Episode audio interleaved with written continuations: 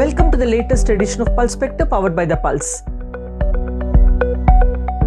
We decode data, events, and decisions from a logical perspective and share nuggets that matter. We had recently discussed India's foreign policy and its pursuit to emerge and hold its own against pressure from outside in various contexts. The threat continues in this episode, but in the context of a recent statement by Foreign Minister and also a quick rebuttal he made.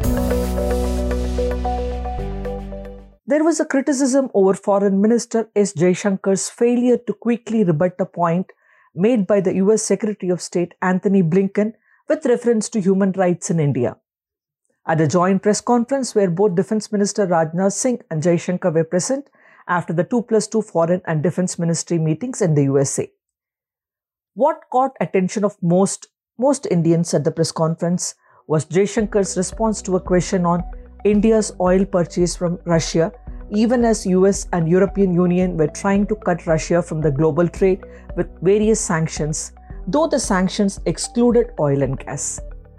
In a blunt and bold manner, Jaishankar asserted India's need to look at its energy needs and interests, which has been reiterated clearly in various platforms earlier. There has been a lot of bullying the Americans and some Europeans attempted to force India not to buy the oil bargain on offer from Russia. In an earlier podcast, we had clearly spelled out what it means to buy Russian oil and how cheap is the chief offer and the logistics and issues in buying. That it doesn't mean Indian refineries would be flooded with Russian oil.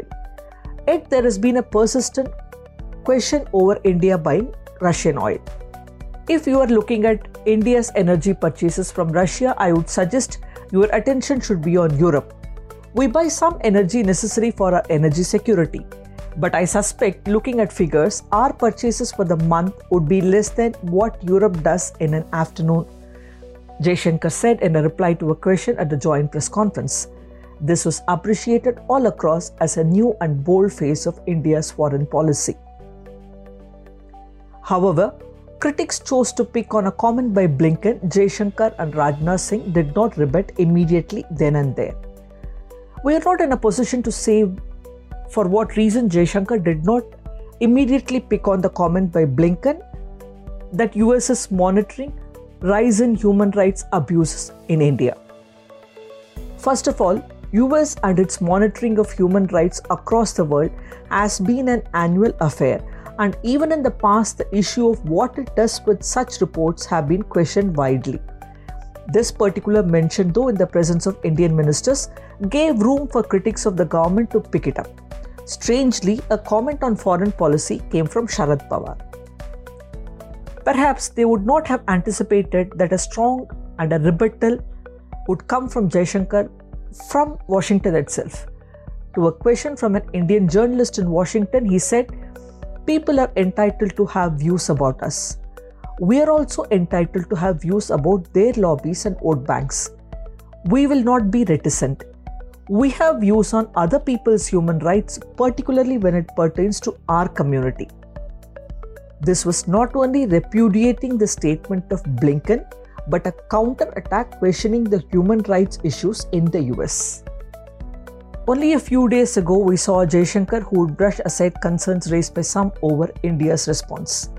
In a reply to the parliament, he touched upon Krishna Menon's famous speech in the US and said we should be less concerned in foreign policy about giving gyan to the world and play our role effectively and look at our own national interest. Obviously, he is not the one who is going to let the country down on its interests. It was good that he gave a reply on the human rights issue then and there. Those who are looking to foment trouble at home to get the attention of the world should rest easy. This is a confident India and one that has been developing an assertive foreign policy and not a reactive or submissive one. Not only on the human rights issue, India also made its point clear about buying Russian S-400 missile defense system, which US has been threatening us about.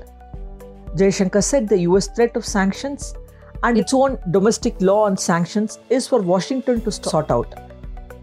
It is their legislation and whatever has to be done has to be done by them, Jaishankar said, an indication that India will do what it takes to safeguard its security interests and not bow down to US pressure.